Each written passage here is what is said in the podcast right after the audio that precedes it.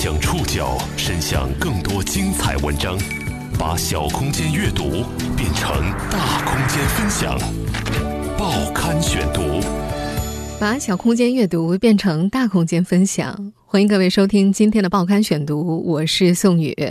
今天为大家选读的文章综合了南方人物周刊、商界、法制晚报、环球时报的内容，将和大家一起来了解民营航空界的一件大事件。五月十七号，中国首枚民营自研商业火箭“重庆两江之星”首飞成功。在商业航天的拓荒时代，奋起直追的后来者，给落在美国后面的中国人打上了一剂强心针。一时间，媒体不吝溢美之词，公司创始人舒畅和他的零一空间团队被冠上了中国版马斯克、中国版 SpaceX 的头衔。作为中国民营航天领域的吃螃蟹者，这是一家怎样的公司？在中国航天技术不断进步的同时，我们还面临哪些难题？报刊选读，今天和您一起了解，我们的太空探索公司来了吗？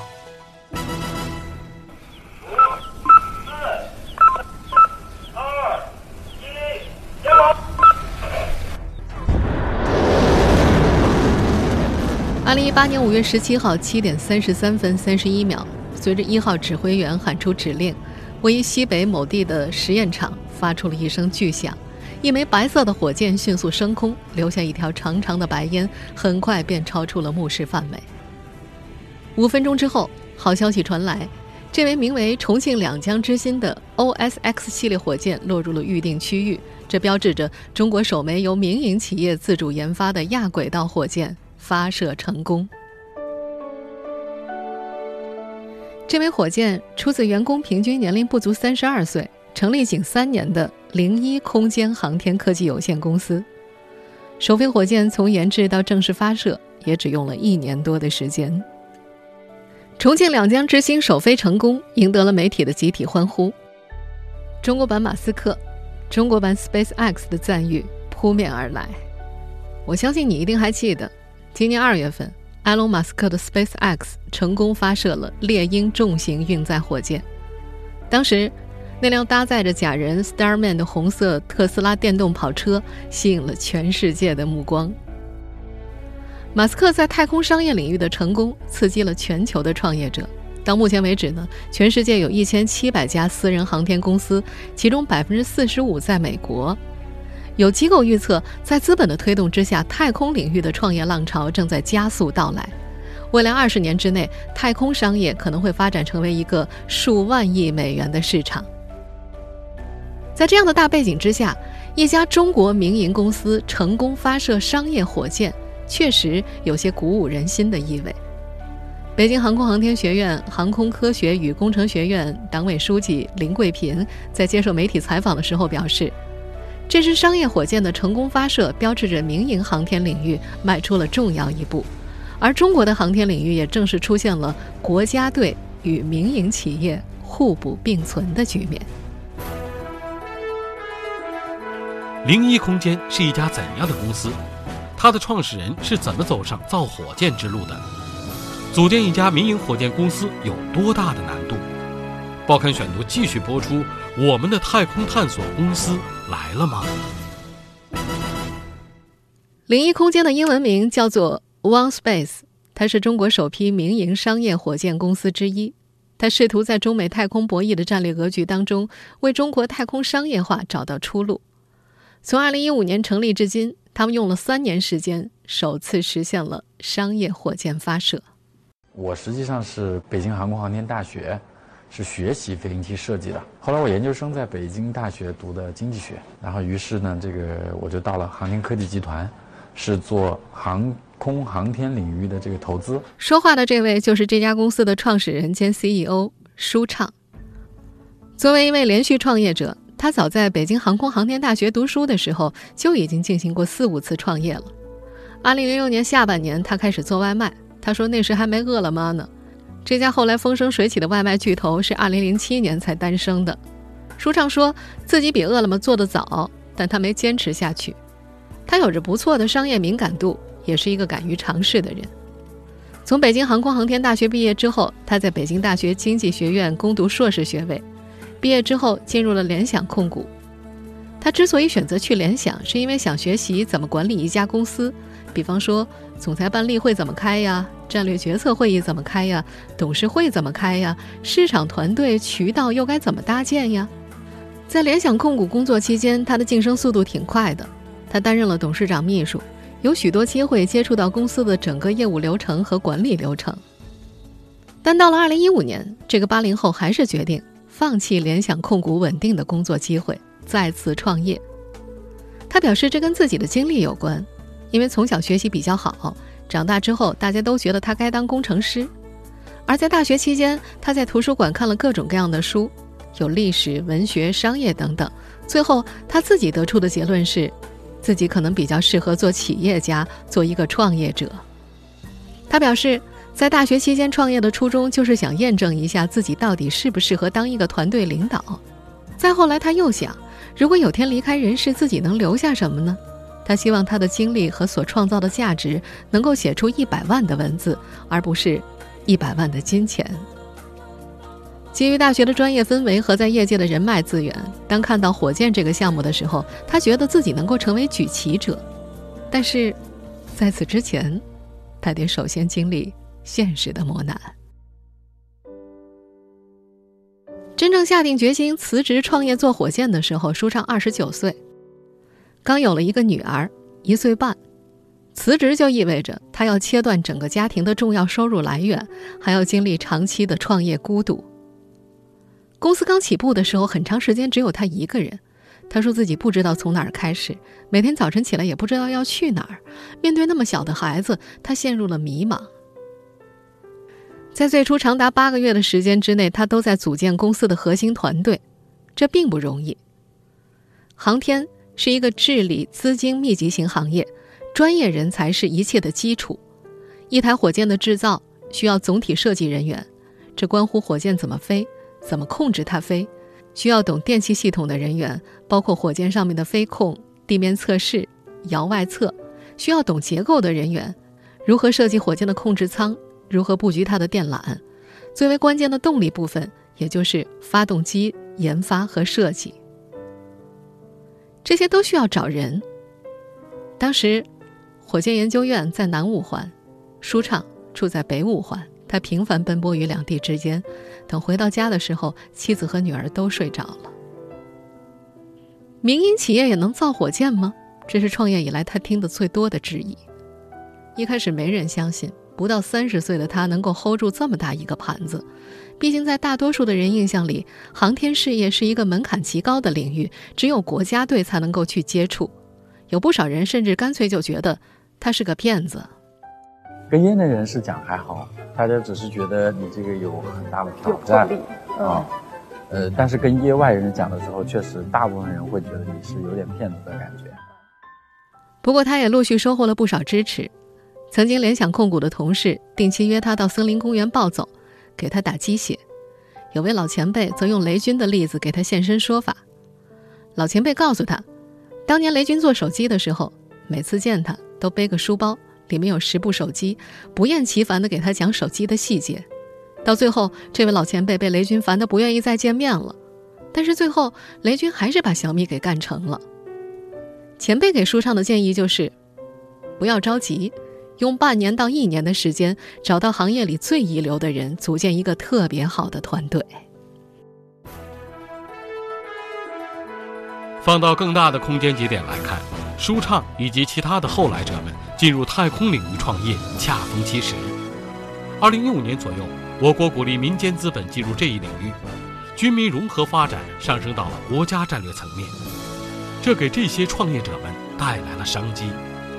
报刊选读继续播出。我们的太空探索公司来了吗？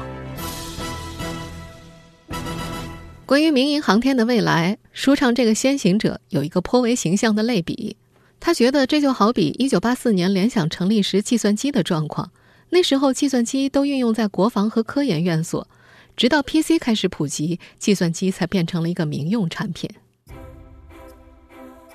火箭这个过去只属于国家队的大工程，近年来开始出现在市场的聚光灯之下。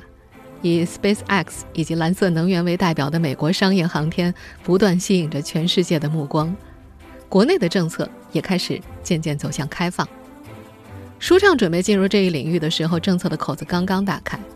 二零一四年十一月，国务院关于创新重点领域投融资机制鼓励社会投资的指导意见六十号文明确提出，鼓励民间资本研制、发射和运营商业遥感卫星，提供市场化、专业化服务。二零一五年，总书记将军民融合发展上升到国家战略层面。与此同时，政府开始就商业航天立法广泛征求意见，中国的商业航天的政策窗口逐步开启。舒畅就是在这样的政策背景之下进入这一领域的。到了二零一五年八月，他的团队终于搭建完毕，零一空间正式成立。它是中国第一家营业执照上写着运载火箭及其他航天器的民营企业。同年，北京蓝箭空间科技有限公司也成立了。这家公司是聚焦中小型商业航天应用市场，致力于研制具有自主知识产权的液体燃料火箭发动机以及商业运载火箭。评价一家火箭公司是否具有核心竞争力的关键是是否掌握了发动机技术。对于火箭来说，发动机就像心脏，很大程度上决定着火箭的推力、性能、可靠性和成本。在自主研发的路上，零一空间几乎每走几步就会遇到传统体制的研究所和供应商，这和 SpaceX 在创业初期所面临的境遇是如出一辙的。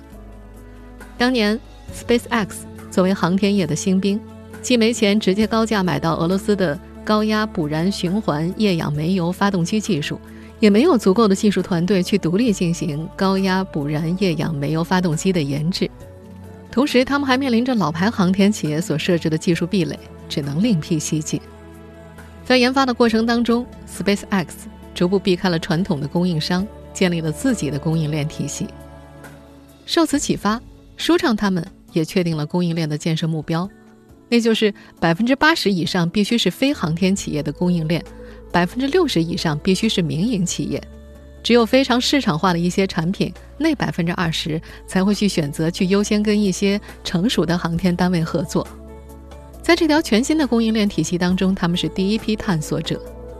大约耗时一年，他们突破原本封闭的供应链，完成了第一期产品，又历时两年多研发出了自主的固体发动机。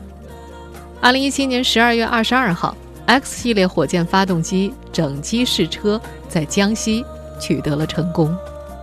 发动机、中控机这些核心的东西都是完全自主研制，并且试车成功的。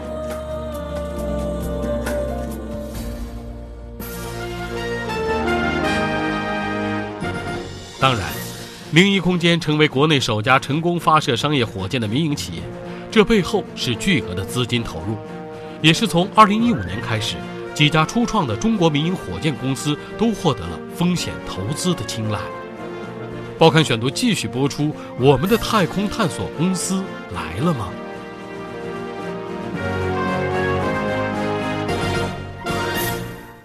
二零一五年十二月二十四号，零一空间宣布获得天使轮融资，由春晓资本领投，联想之星、哈工大机器人集团联合投资，规模超过一千万。和零一空间同年成立的蓝箭航天也在那一年获得了创想天使基金千万元的天使轮融资。与此同时，政策利好还在加码。二零一六年五月，国家发改委在关于实施制造业升级改造重大工程中列明的十大重点工程之一就是商业航天产品发展工程，要求大幅度提升商业航天的生产制造能力，促进航天产业的市场化。九月，国家发改委批复武汉国家航天产业基地挂牌成立。十月，中国长征火箭有限公司挂牌成立。十二月二十七号，国防科工局、中国航天局联合召开新闻发布会，明确国家鼓励各类资本参与到航天卫星发射领域里来。中国商业航天的春天就此到来。就在这年九月，零一空间完成了 A 轮融资。到目前为止，经过几轮融资，零一空间已经募集了五亿元资金。我们公司是从二零一五年的四月份开始筹备，那么在二零一七年的十一月份，那个我们完成了近两个亿 A 加轮的融资，那么加上重庆市政府对我们的支持，我们累计完成了近五个亿的融资，所以凌云空间也是商业航天里面最有钱的企业。关于投资零一，联想之星的合伙人李明是这样说的，他觉得现在市场上有各种各样的创业机会。而零一空间愿意选择民营航天这样一条高精尖又艰难的路，是需要极大勇气的。作为投资人，他们对中国民营航天充满信心。他说：“我们的征途是星辰大海。”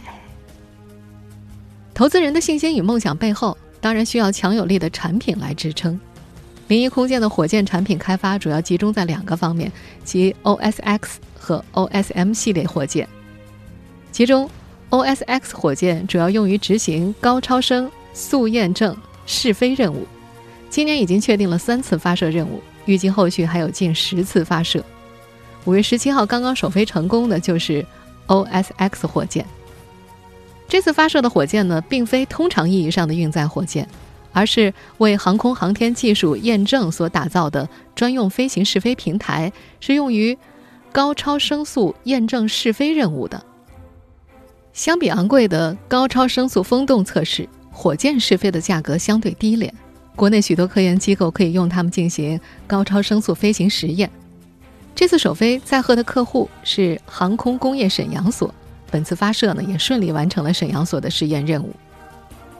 零一空间的另外一项产品 O S M 系列火箭才是他们未来的主要目标。这款火箭主要针对的是五百公斤以下的小型卫星发射市场，它是采用固体燃料的廉价小型运载火箭。根据舒畅的描述，他们想做成全世界总价最低的火箭。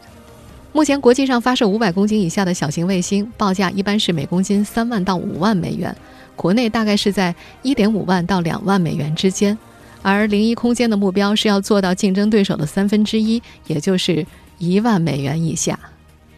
在接受南方人物周刊采访的时候，他举了小米手机的例子。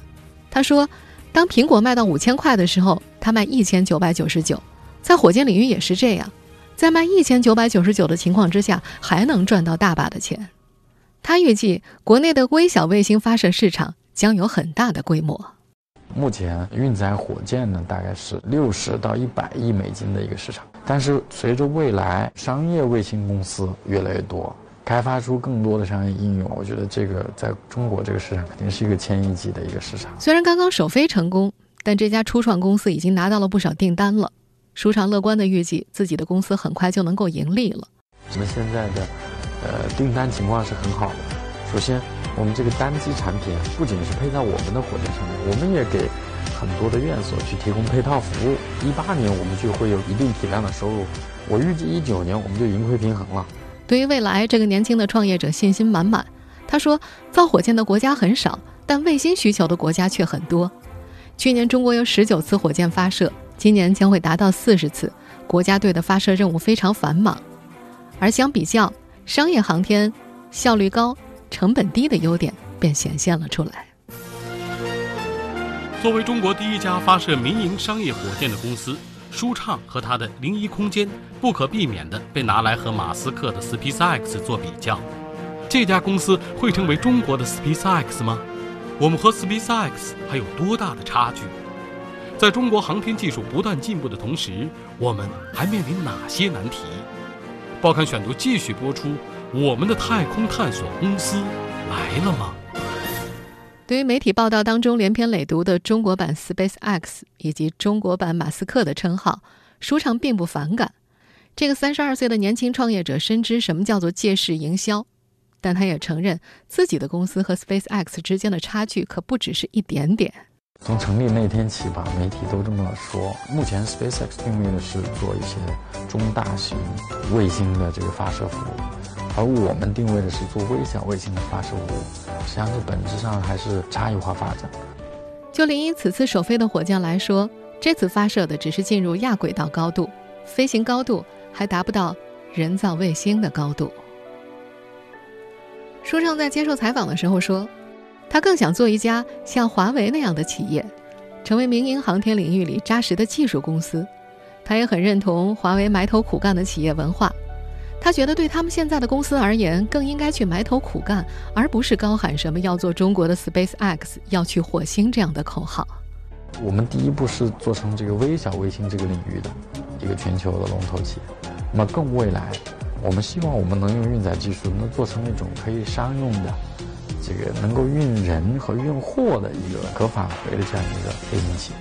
SpaceX 是全球业内民营火箭企业的标杆，作为行业的先驱力量，他们为行业带来了很多可以借鉴的经验。中国民营火箭的现阶段直言赶超 SpaceX， 真的是为时尚早。对于中国的民营火箭企业来说，拥有自己的运载火箭核心技术，尽快打造出真正意义上的运载火箭，才是第一阶段需要达到的目标。不过，作为民营入局者之一的舒畅十分看好民营企业在航空领域的发展前景。在接受商界新媒体采访的时候，他说：“即使零一死了，也会有别的企业跟上，有零二、零三。”他觉得中国一定会产生伟大的商业火箭公司的。这些民营入局者们信心满满，但在业界专家看来，中国民营商业火箭的发展前景还面临着不少制约。环球时报观察到，零一空间这次发射并未使用中国现有的四大航天发射场。舒畅此前在接受采访的时候表示，未来他们针对五百公斤以下的小型卫星发射的 O S M 系列运载火箭，将会严格按照我国主管部门的报批流程，使用四大发射场的固定工位发射。然而，这个计划正在面临一个很尴尬的现实，因为未来几年也是我国航天发射的大年，仅二零一八年的发射次数就可能高达四十次。在这样的背景之下，现有的四大航天发射场可能都将处于满负荷运载的模式。怎么去满足越来越多的民营航天发射需要呢？小火箭工作室与微信公众号“小火箭”的创始人邢强博士在接受《环球时报》采访的时候表示，各国都在发展动辄成千上百的小卫星星座，必然需要更多次的发射次数，而我国的发射工位的确不足。从绝对数量上来看，美国有更多的积累，仅肯尼迪航天中心就有超过四十个发射工位 ，SpaceX 公司就长期租用了其中的数个，并且有建设专属商业航天发射场的规划。相比之下，中国的发射工位要少得多。尽管中国也准备利用海上浮动平台进行航天发射，但是这种模式对于火箭是有特殊要求的，并不能够完全取代陆地航天发射场。邢强建议说，未来除了应该在现有四大发射场增设商业航天的专用发射工位之外，还应该布局谋划新的商业航天发射场，甚至可以考虑在海外建设发射基地。当然，这些都是后话了。不积跬步，无以至千里嘛。中国首枚民营自研商业火箭的发射成功，已经实现了从零到一的突破。从这个角度来说，零一不负其名。